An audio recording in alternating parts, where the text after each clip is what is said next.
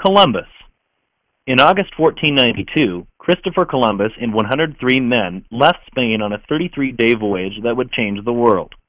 On October 12th, landing in the present-day Bahamas, Columbus declared, he did take possession of the said island for the king and for the queen, as he strode ashore with the royal banner. Columbus returned to Spain to a hero's welcome. He was given the title of governor and viceroy of the Indies, a pension for life, and 10,000 gold ducats, or $335,000. Promising gold, women, and easy living, Columbus recruited large numbers of followers for his next three voyages. But wealth was not so easy to find. There was little gold, and profits came instead from kidnapping natives and selling them in Europe as slaves. Believing he was near China or Japan, Columbus continued searching for a passage to India.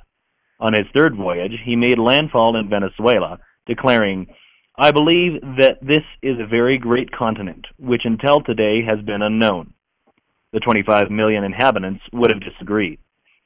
Ultimately, Columbus was unable to deliver on his promises of gold, God, and glory. Instead, greed, brutality, and competition for wealth and slaves embroiled the colonies in violence and corruption.